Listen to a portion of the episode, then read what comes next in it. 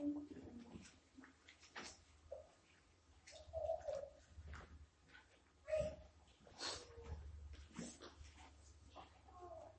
the strongest person you know?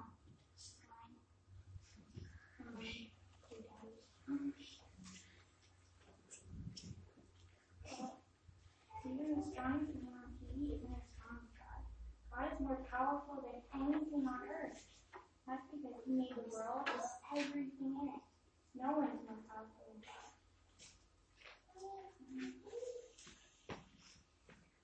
John was teaching in the Sunday school. He asked the children, How many gods are there? All the children told him, There is only one God. That's right, John said. Some people think there are many gods, but there is only one. One. John told the children, Our Father in heaven is God. And Jesus is God, and the Holy Spirit is God. But there, there is only one God.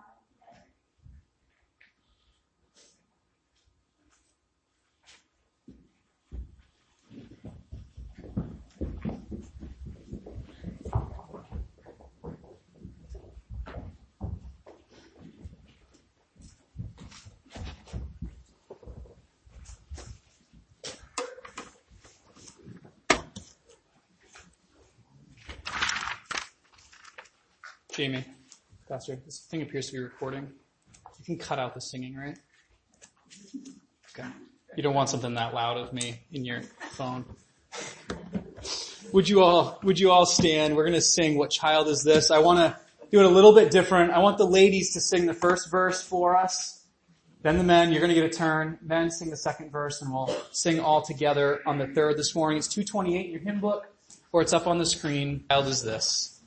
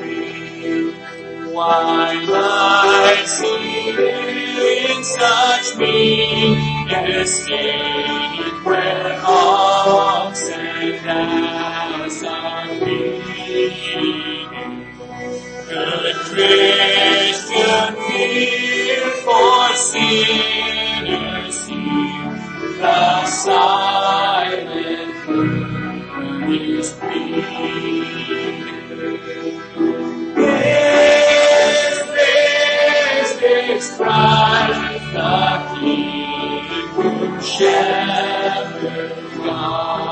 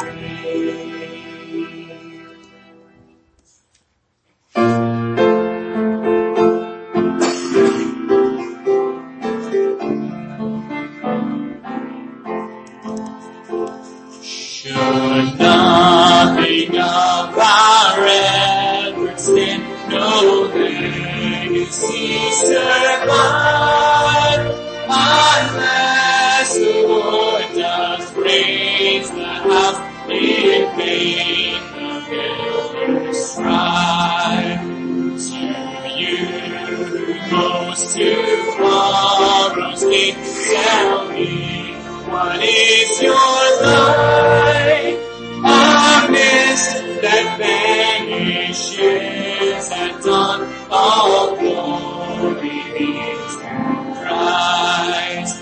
All glory to Christ. Our King. All glory be to Christ. His rule all glory be to Christ.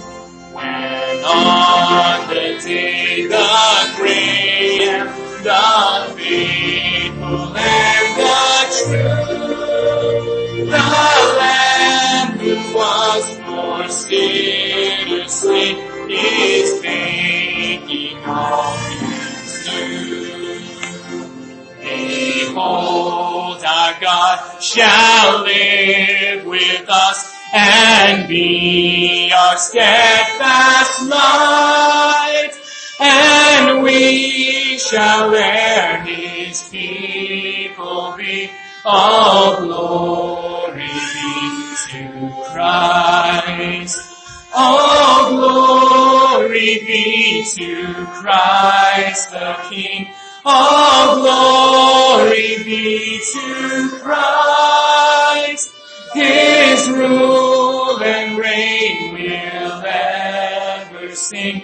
All glory be to Christ. Thank you. You may be seated. It is right before the sermon, Ethan, but I'm gonna I'm gonna take a minute this morning um, to do a missions moment, sort of um, something that we haven't really done in a little while. But um, really, what's going on is I want to talk about Birch and Connie, and they're not here, so it's it's always easier to talk about somebody when they're not with you, right? We all know that's happened to us before. It's not the right thing to do, but as many of you likely know, Birch and Connie are um, changing the mission board that they're currently with. Um, they're changing to a mission a mission called Unfolding Word, and in the midst of that transition, um, they invited the mission board over to their home to sit and to spend some time chatting with them and understanding a little bit more about the transition, why the transition. And so I wanted to take a minute to just communicate to you some of what we as a mission board have the opportunity to learn. And I want to be clear, I'm going to communicate it at a very high, probably simple, probably overly simple level. I know Birch and Connie would be excited to talk with you in much more depth about it, as much depth as you want to talk. Um, I personally learned a lot about what they do right now. I learned a lot about Bible translation. I also learned a lot about kind of what their heart is for Bible translation as part of their mission. Um, so I would, I'm going to summarize it this way in one short sentence, and then I'm going to talk about it a little bit more.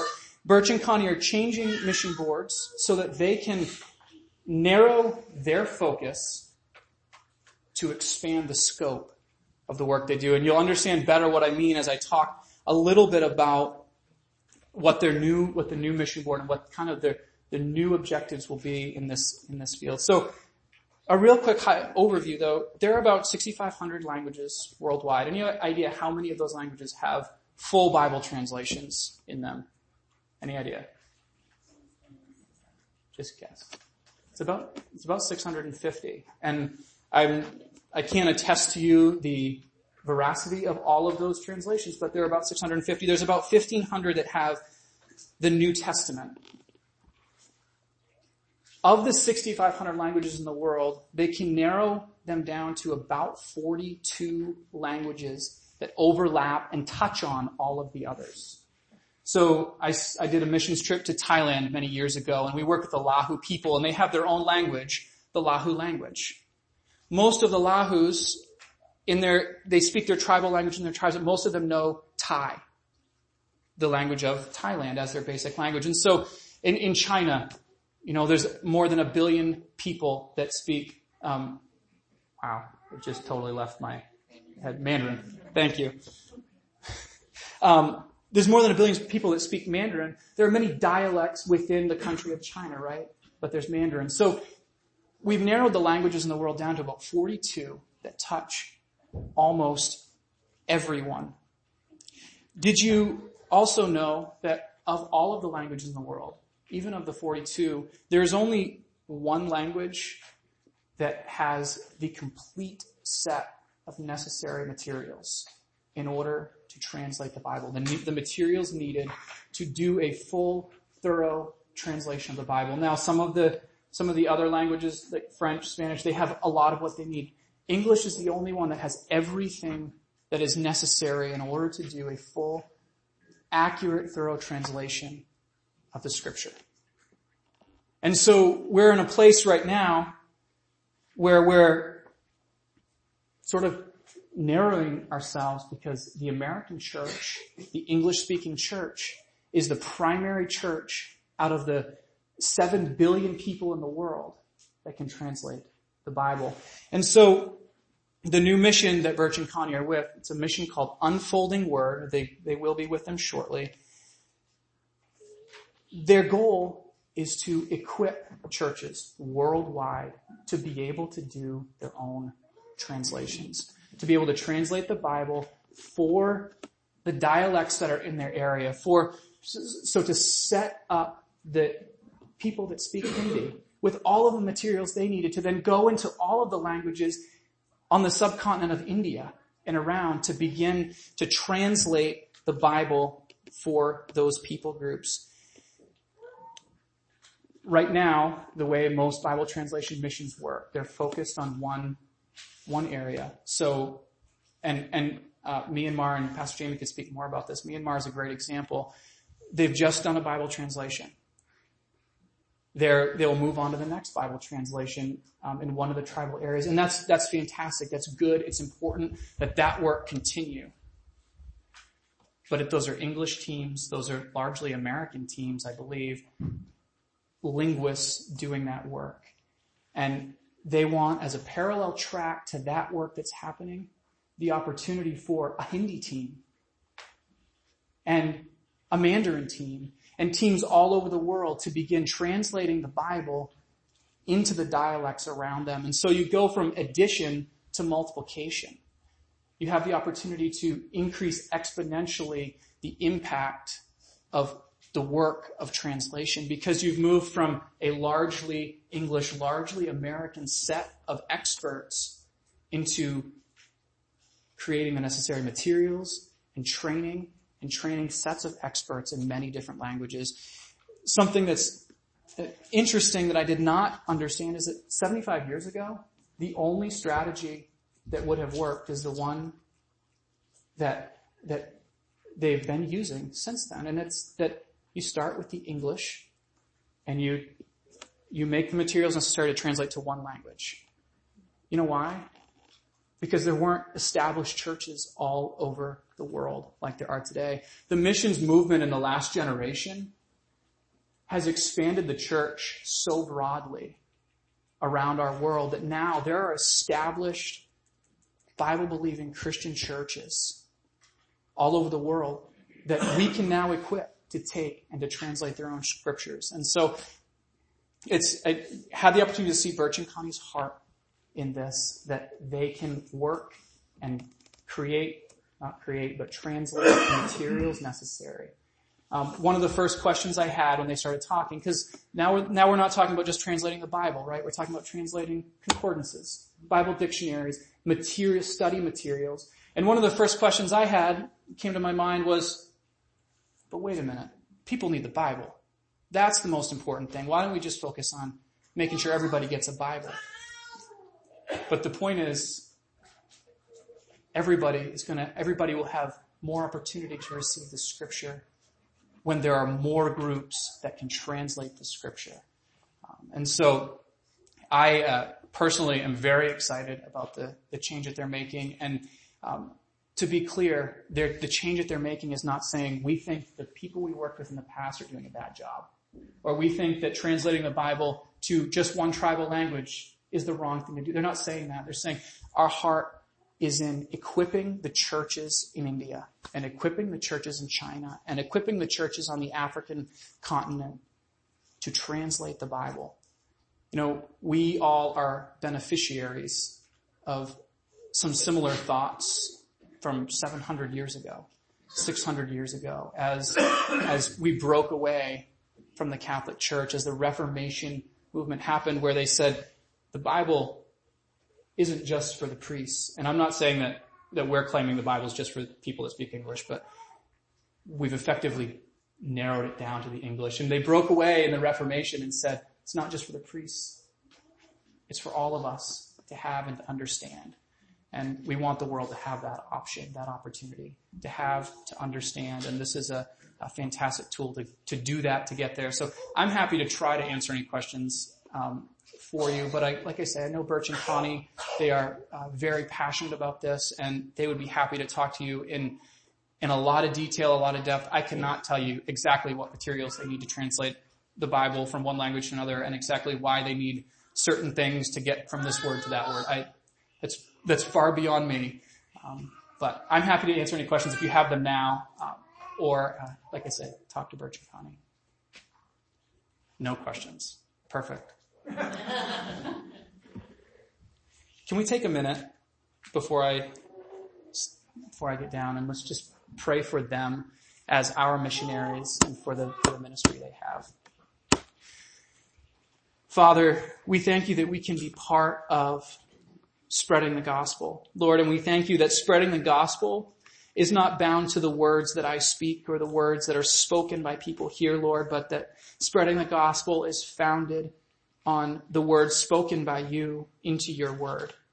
Lord, the, un, uh, the, the unbreakable, perfect, inerrant word. And Lord,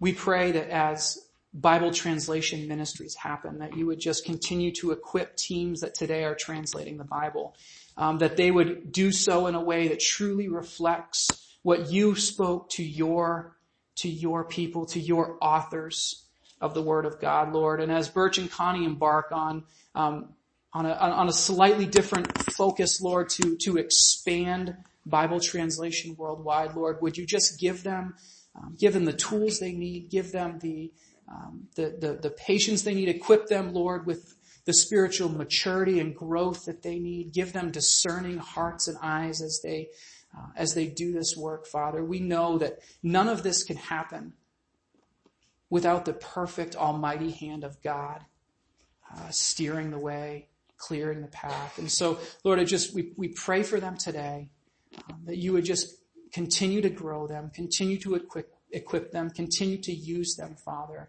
that your church might grow through this. And, and I don't mean, I don't mean South Hope Community Church or, or, or, or West Rockport or Littlefield. I mean your church worldwide, Lord, that, that everyone would have an opportunity to hold in their hands and to read with their eyes the Word of God. Lord, we thank you for your word, for the truth that is, that's in it. We pray these things in Jesus' name. Amen.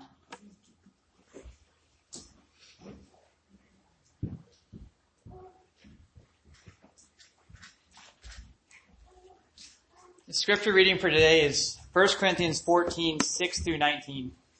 It's neat thinking about this passage that we'll be reading and hearing about um, the burden that God's put on Birch and Connie's heart and seeing how they're seeking to fulfill this and be able to present the language of God's word and people or people that and the language that the people understand so they can understand the word of God. So if you follow along with me as I read 1 Corinthians 14, 6 through 19. Now brethren, if I come unto you speaking with tongues, what shall I profit you, except I speak to you either by revelation or by knowledge or by prophesying or by doctrine? In even things without life giving sound, whether pipe or harp, except to give a distinction in the sounds, how shall be known what is piped or harped? For if the trumpet give an uncertain sound, who shall prepare himself to the battle? So likewise ye, except ye utter by the tongues words easily to be understood, how shall it be known what is spoken? For ye shall speak into the air. There are, and many be, so many kinds of voices in the world, and none of them is without significance. Therefore, if I know not the meaning of the voice, I shall be unto him that speaketh a barbarian. He that speaketh shall be a barbarian unto me. Even so ye, for as much as ye were zealous of spiritual gifts, seek that ye may excel in the edifying of the church. Wherefore, let him that speaketh in an unknown tongue pray that he may interpret. For if I pray in an unknown tongue, my spirit prayeth, but my understanding is unfruitful. What is it then? I will pray with, with the spirit, I will pray with the understanding also. I will sing with the spirit and I'll sing with understanding also. Else, when those, when thou shalt bless with the spirit, how shall he that occupieth the realm of the unlearned say Amen? At thy givings of thanks, seeing he understandeth not what thou sayest. For thou verily givest thanks well, but the other is edified. I thank my God. I speak with the tongues more than ye all. Yet in the church, I would rather speak five words with my understanding, that my mouth, that my voice, that by my voice, I may teach others also, than 10,000 words in an unknown tongue. Let's pray together. Dear Heavenly Father, thank you that you desire us to understand. You desire us to understand each other and to understand your word and you desire us to build one another up and encourage each other and by using the truth of your word. Um, thank you for the privilege we have of being your church, that being opportunity to be fellow laborers with Christ. Thank you, Father, for um, Birch and Connie's desire to help um, expand your church around the world by helping different people groups be able to hear the gospel. Thank you, Father, for the opportunity this past Saturday, Father, to, for Pastor Jamie and others to be able to minister to um, those that are grieving in our community. Father, I pray for them that they, those that are here, if they do not know Christ, that they will, that your Spirit will be working in them. Father, that they will not just take things that they can apply and soothe their souls, Father, but Father, they will be drawn to Christ, recognize that you are the one that brings healing Father, I pray for this opportunity, for this season, this Christmas season. Father, that you will help us to have eyes to see the opportunities that are around us to minister to the people around us, whether those are our family, whether that's our church family, whether neighbors, people who come in contact with stores or doctors, or wherever it is we come in contact. May we be people that are proactive in seeing and then taking, having the courage to take advantage of the opportunities that you place before us. And Father, may we be able to proclaim the Christ of Christmas and be able to take this opportunity when people are thinking, are in the Christmas spirit to be able to show forth the light of Christ. I pray for now for Pastor Jamie as he comes and proclaims your truth to us and I pray that you will open his mind of understanding, that you will speak through him mightily. And Father, help us not just to hear the words come in, but be able to understand them. And Father, then we'll apply them to our lives and be able to share them to the people around us as well. Thank you so much, Father. You can do exceedingly above all that we could ever ask or think. In your name we pray. Amen.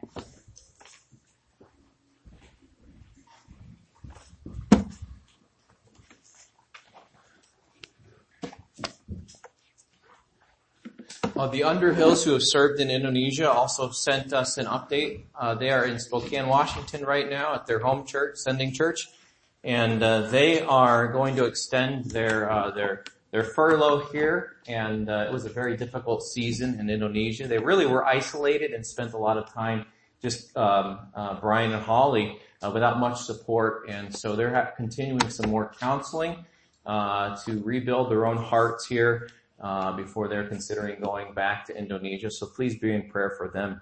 Uh, that's also an update there on the Underhills. Do you remember the old Batman?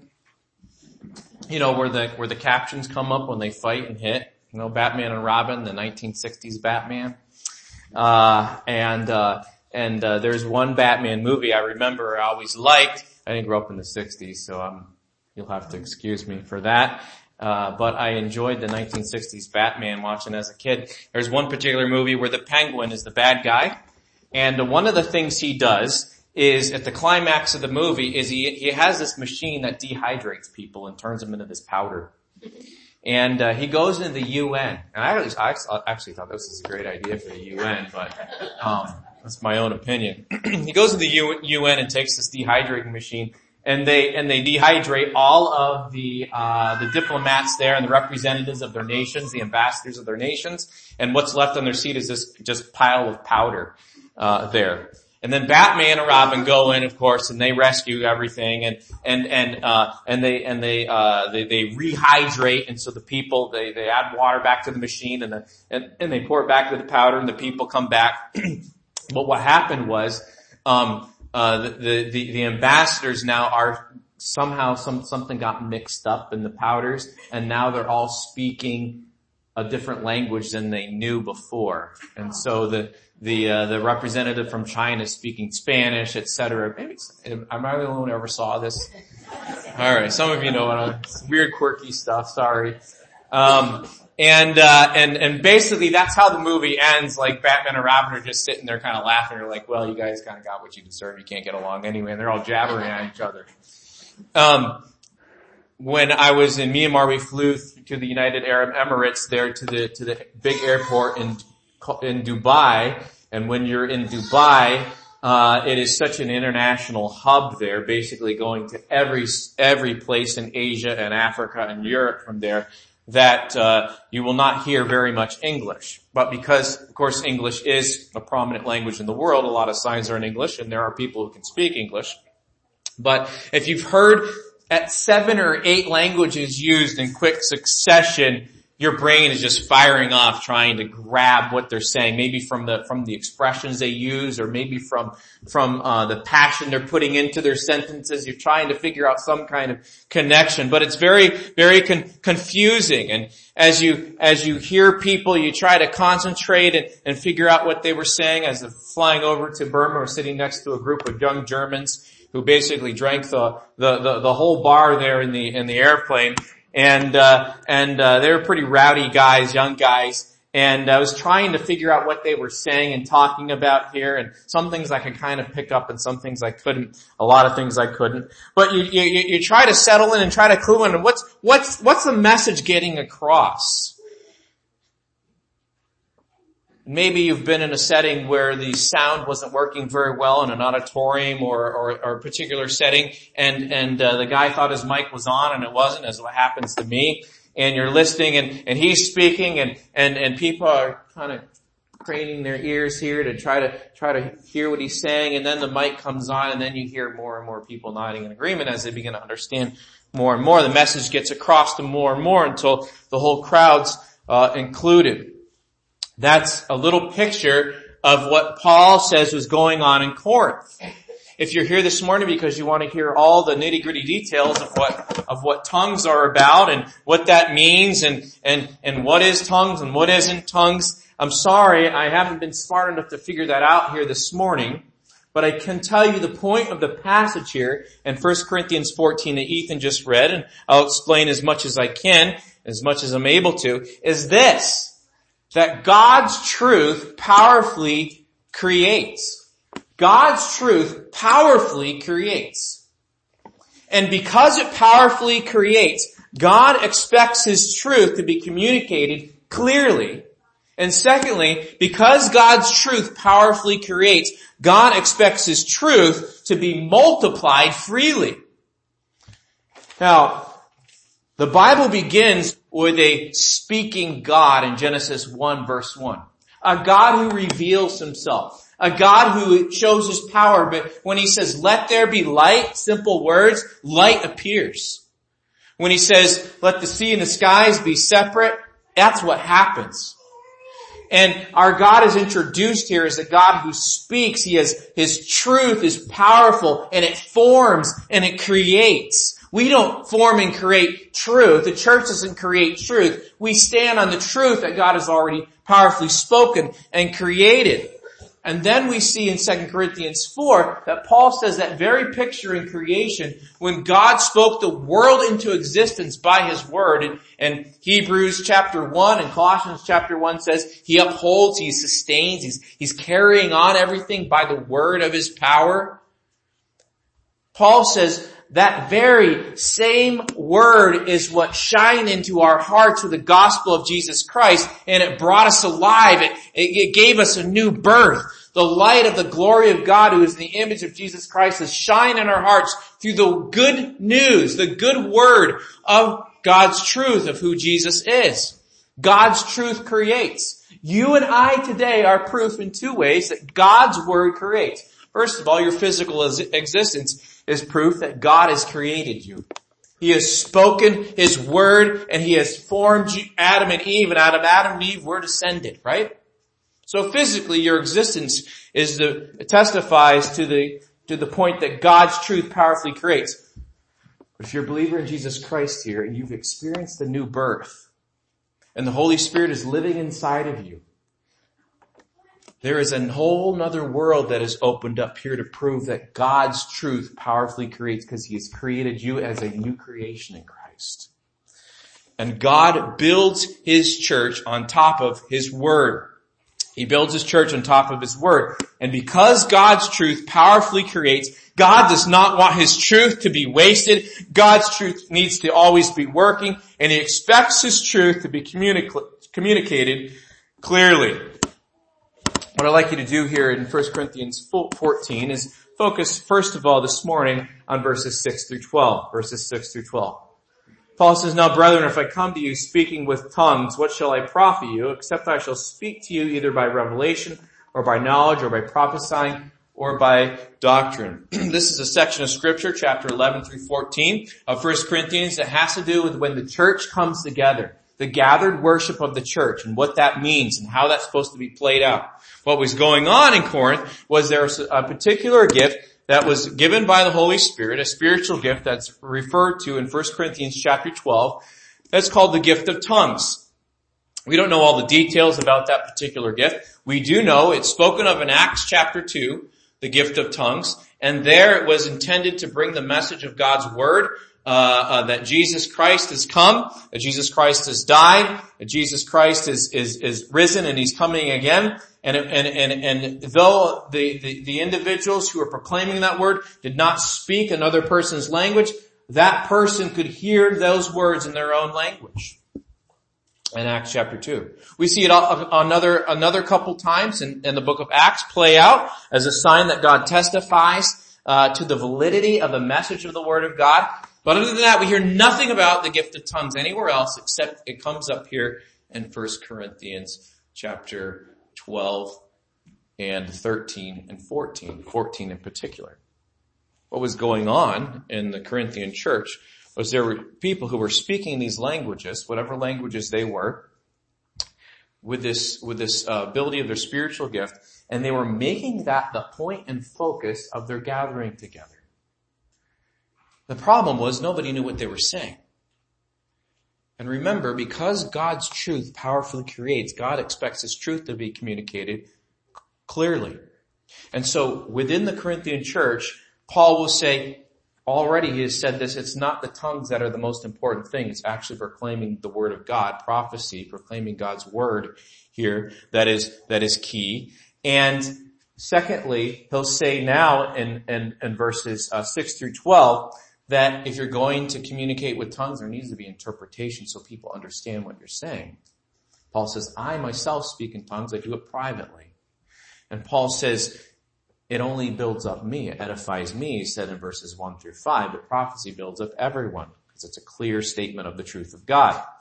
And Paul will say if there are going to be tongues later on in the chapter, in verses 20 through, uh, through, through verse 40, then you need to follow these guidelines and only two people, that's it. No, no, no, no more.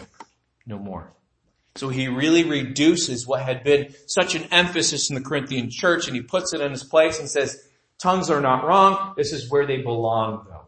This is where they belong. What really matters, what Paul is saying, is because God's truth powerfully creates, God expects His truth to be communicated clearly. So he says, brothers and sisters, if I come to you in one of these tongues, in one of these languages, how is that going to help you? It's not wrong, but how is it going to help you?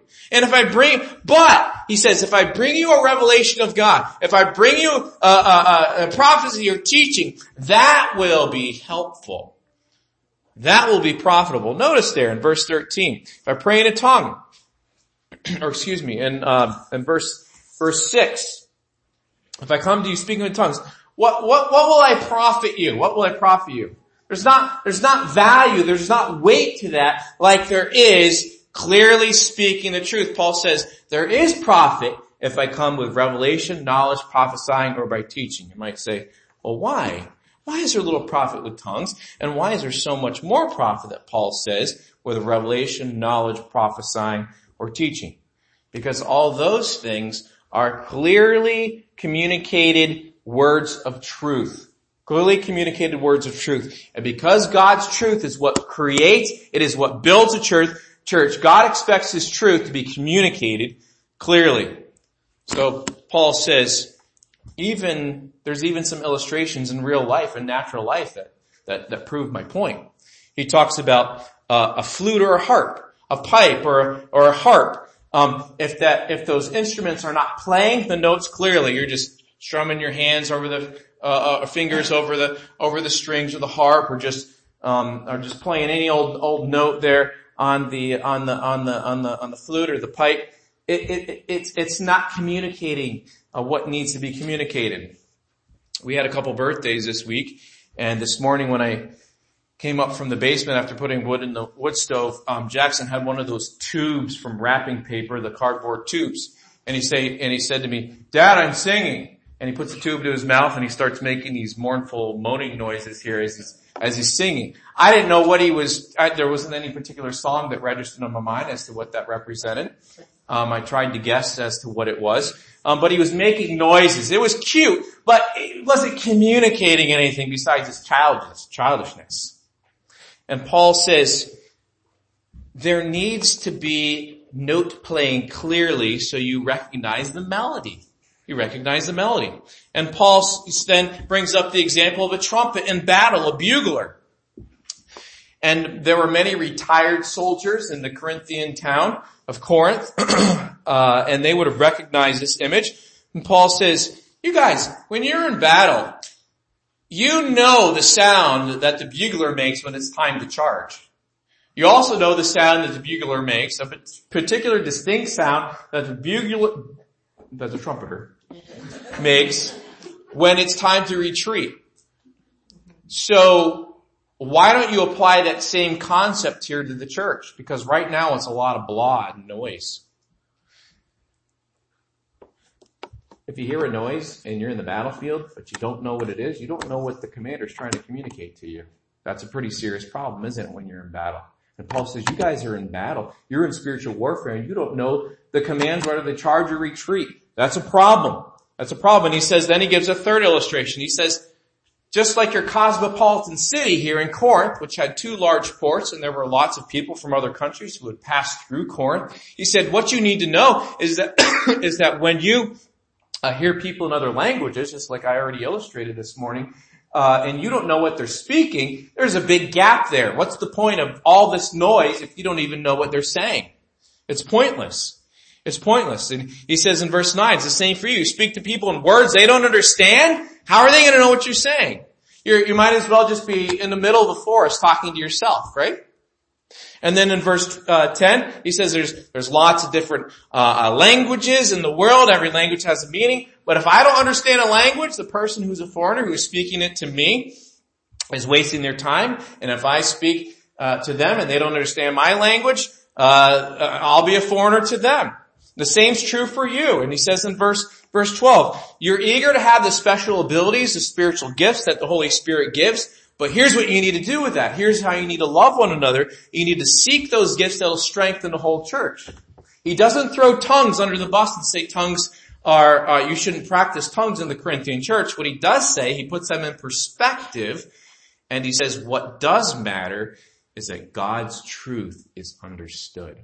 In fact, if you look in this passage eight times, and you can underline this, eight times the idea or the word understand is repeated. Eight times.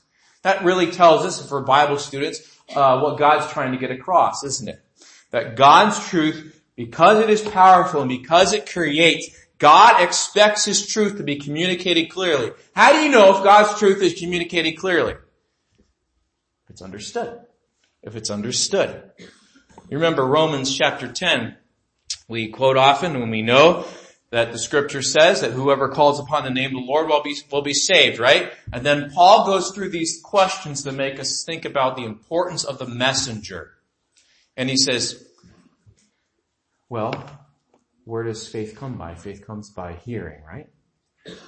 And hearing comes by the word of God, right? And of course, then he talks about the necessity of, of the messenger here. But friends, hearing is no good if there is not understanding. If the message is not clearly communicated. And because God's truth powerfully creates, and it does, all through scriptures, He creates promise to Abraham. Right? He, uh, he, he creates the nation of Israel here by His word through His promises. He creates uh, uh, the promise here to, to the church that nothing will extinguish the church in Matthew chapter 16. His truth powerfully creates. God expects His truth to be communicated clearly. Be communicated clearly. In fact, let me show you what, remember in Matthew chapter 13 when Jesus gives the parable of the soils there and he talks about the guy who's throwing seeds into the field and uh, and he describes the different kind of soils that that seed lands on, and he says the seed is the what? The seed is the word of God. The seed is the word of God. And he talks about one particular good soil and represents the right heart that receives the word of God. And that right heart he describes in Matthew chapter 13 and verse 23 he says, he that received good into, seed into the good ground is he that hears the word and what? Understands it, which also bears fruit and brings forth some a hundredfold, some sixty, some thirty. So he hears it, he receives it, and he understands it. God's truth is meant to be understood. Why? Well, remember the last thing Jesus said before he ascended this, before he left this earth. Because God is a missionary God who loves the world and he has, he has delegated the responsibility of his people to make sure that his word goes out to all peoples. He told his disciples to go make disciples of all the nations, make followers of me, imitators of me, of all the nations. Red and yellow, black and white. All the nations. And, and, and, and to do this until the end of the age. So what is that, how does that connect with truth? How does that connect with this concept of God wanting His truth clearly communicated? Well, it means ministries like the Bible translation ministry that you heard about here are necessary. because it is all part of forming people into the disciples of the Lord Jesus. And it also means that that work will not end until the age has ended. Until the end of the age, until the end of the world. And so, uh, one of the things Jesus said here uh, uh, about about making disciples is that we we make disciples as we are going, and we baptize them in the name of the Father, the Son, and the Spirit. And the third thing was we what? We teach them to obey whatever Jesus has commanded us. Well, how do we teach people to obey if there's not the Word of God and there's not a clear understanding of the Word of God? So this plays all into this, into the idea here of the church as it is being discipled, as being grown, as they are evangelizing, that God's truth needs to be very clear. Very clear. And our God is a missionary God. The God of Islam is not a missionary God. He's a God of submission, forces, right? Puts the hammer down, submit. Our God is a missionary God. The Quran, the Islamic Bible, must only be read in Arabic. True Islamic worship can only be in Arabic, that single language. Uh, the Quran must only be read in Arabic. So you must become proficient in Arabic to really understand the nature of the revelation of whoever Allah is in the Quran. Is our God like that? No. Our God has done what is necessary to bridge the gap between the cultures. And He has given the Word of God to us, His truth, in a variety of languages. A variety of languages. And when we understand that fundamental fact of the nature of God, He's a missionary God who loves to share Himself and loves to minister to all cultures here and wants His word to have, to be clear truth so it is obeyed, so He is glorified here, then we'll understand that the Tower of Babel that occurred in Genesis chapter 11, where there was one language and then all the, because of man's pride and rejection of God, that God stopped that Tower of Babel and then he scattered all the nations by giving them many, many different languages. Pentecost comes in Acts chapter 2. And what happens with the Word of God then? People are hearing the Word of God spoken. They're understanding it. God's word is being known in many languages here. And the Great Commission calls Jesus' disciples to bring his message to all the nations. And then that means that all, that means that the message is supposed to be brought into all the languages of the world and to the end of the age. So there's always a need to make sure that the truth of God is clear and the heart language of the nations. So unlike Islam, Christianity sees God's truth as translatable. And for the church to carry out its mission, truth is mandatory and translation is mandatory in order for us to deliver to the nations the clear truth in their own heart language of what God's word says. In fact, when the New Testament was written, there were a couple different forms of Greek that could have been taken. There's a form of Greek called Attic Greek, which is more of a higher level Greek. It's more of a Greek that those who would be more educated would know, more of the nobility. And then there was the Koine Greek. Guess which Greek God chose to translate the Bible into? The Koine Greek. Why? Because it was the common language of the Roman culture, of that, of, of that society in the Roman Empire. It was the, again, God is a missionary God. He desires his, his truth to be clear. He desires his truth to be plain, uh, here for the common man. We can even see this in our, in our English Bibles over the years. Tyndale in the 1500s comes, comes in the scene in, in, in, uh, in, in England and he says the Bible, it, it's only, it's only translated in Latin. And it can't be understood by the common Englishman who doesn't know Latin. And so he translates the Bible into English. He says this, I had perceived by experience how that it was impossible to establish to lay people in any truth except the scripture were plainly laid before their eyes in their mother tongue. You know what mother tongue is an old word for? Your heart language. In their mother tongue that they might see the process, order, and meaning of the text. Tyndale wanted the scriptures to be comprehensible to the masses of England. He said this, if God spares me, I will cause the boy that drives the plow in the fields to know more of the Bible than the priests in the church. That image there of a plowboy was brilliant because a plowboy is generally illiterate in that society.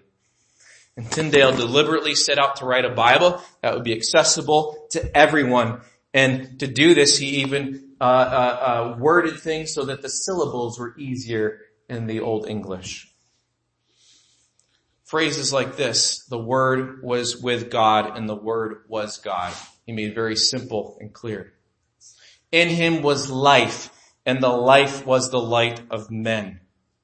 The effect of this was immeasurable and it spread. In fact, um, uh, later on, uh, as, as more translations came, eventually a translation called the King James Version came, and 90% of it was Tyndale's. 90% of it. It improved some things, and then even the King James or multiple editions uh, after that. That because the point of it is that they wanted the Word of God to be clear in their own heart language in their day.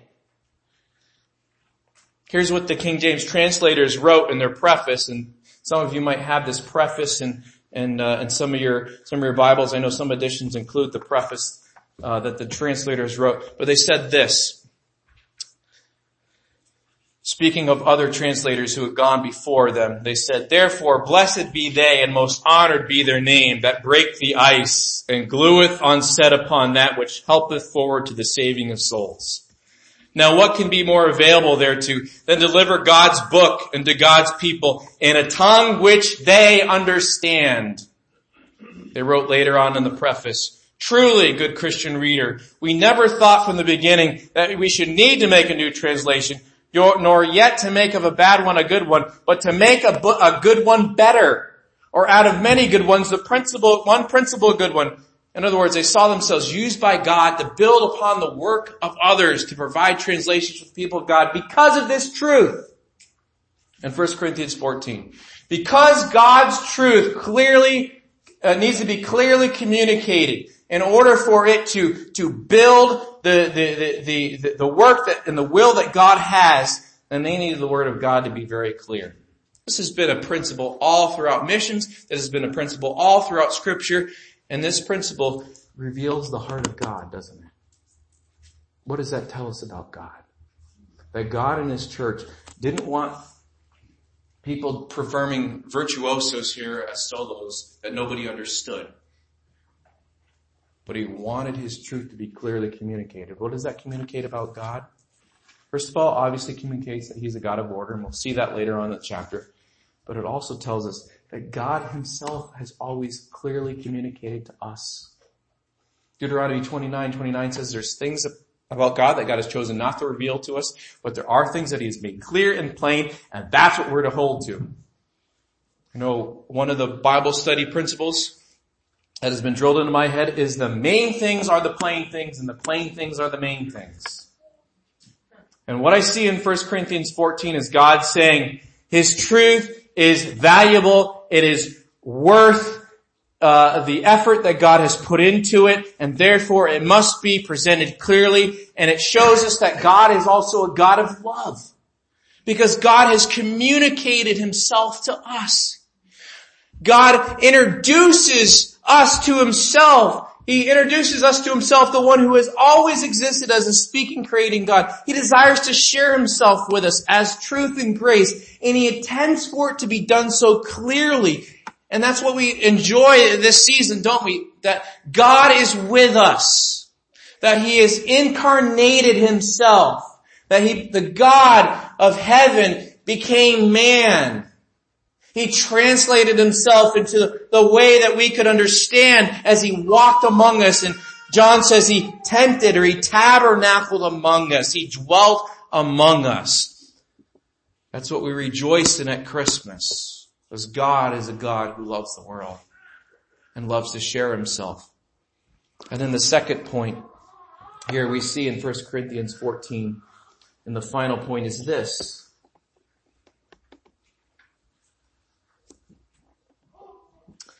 Because God's truth powerfully creates, God expects his truth to be multiplied freely. In other words, if it's to be communicated clearly, it's to be shared, right? But if it's to be multiplied freely, then that means we're to be good stewards of His truth. We're to see it multiply. We're to invest in it. We're to see, we're to see uh, our activities expand how much the Word of God increases here. The Word of God increase among our own hearts, among our church. The reign of Christ through His Word uh, uh, blossom and transform our community. Our community. He says this in, in verse 13. And he's speaking here in verses 13 through 19 about those who were using the gift of tongues and enjoyed it. And he doesn't condemn the enjoyment of it. What he says is you're only edifying yourself.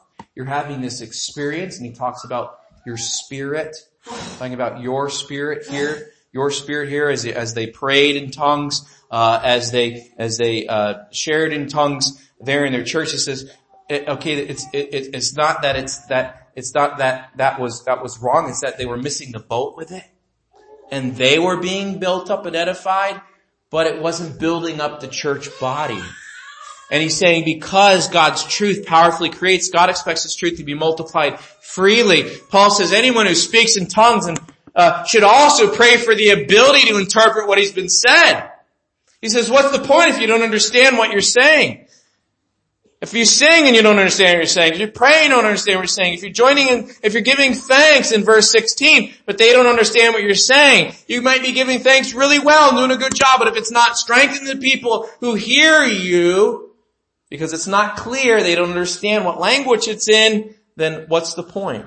Paul says, I thank God that I speak in tongues more than any of you.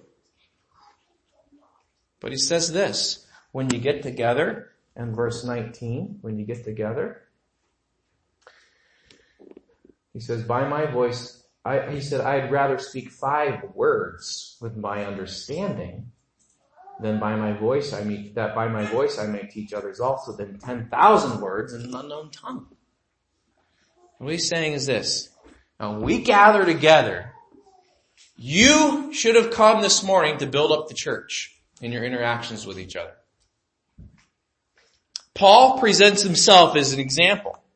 And he's telling them that he expects them to do the same thing. Okay, you might not have come this morning with a sermon prepared. We probably don't have enough time for you to give it anyway.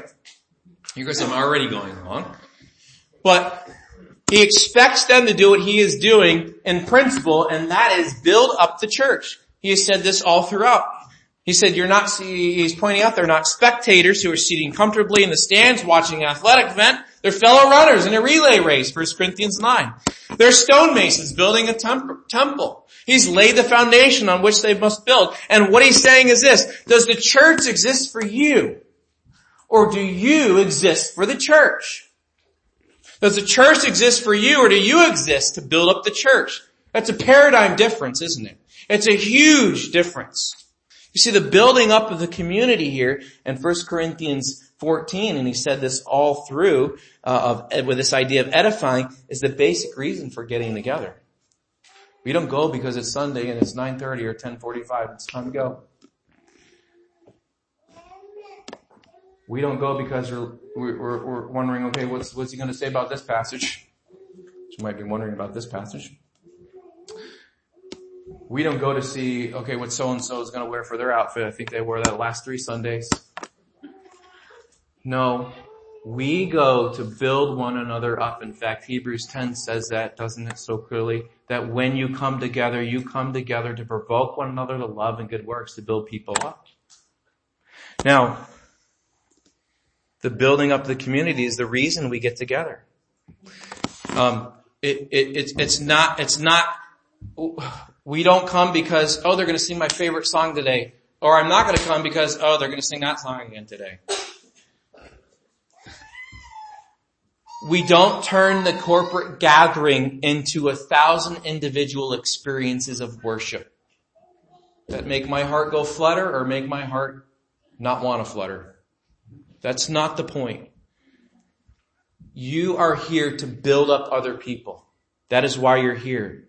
And how many Christians all throughout our country gather for worship with the understanding that it's not about what they might gain from a certain experience or the message really got them today and or that one's a flop. But your participation is focused on this. That doesn't mean, by the way, you don't take the word of God and apply it to your own heart, right? But your focus is this. How do I benefit and build up those who have gathered with me? You see, because God's truth powerfully creates, He wants His truth to be communicated clearly. In our scriptures, in our writing, in our texts, in our emails, in our conversations. So we always need to be working at that, right? But he also expects his truth to be multiplied freely, stewarded. He has given you an unbelievable deposit of sound doctrine and truth in his word, hasn't he? What are you doing with it besides letting it sit here? It's supposed to be turned into energy, right? When you eat, it's to be turned into energy to do stuff. When you take in the Word of God, it's to be turned into spiritual energy so that you affect and uh, uh, affect and impact other people's lives by the Spirit of God through His Word. That's God using you. He saved you for these things. And over and over, if you read the book of Acts, uh, six times he will talk about how the word of God increased in their midst. Why would he use that language? Why wouldn't he say a bunch of people just got saved? Why wouldn't he say, and their, their attendance grew more and more every Sunday? No, he says the word of God increased. It means that God's power in his word was having visible effects among the community. The saved community and the lost community. They were impacting. Because the point of 1 Corinthians 14, although I don't understand all the different details of it, is this. God's truth matters. Let's pray. Lord, we thank you again for your word and we ask that you change us through it.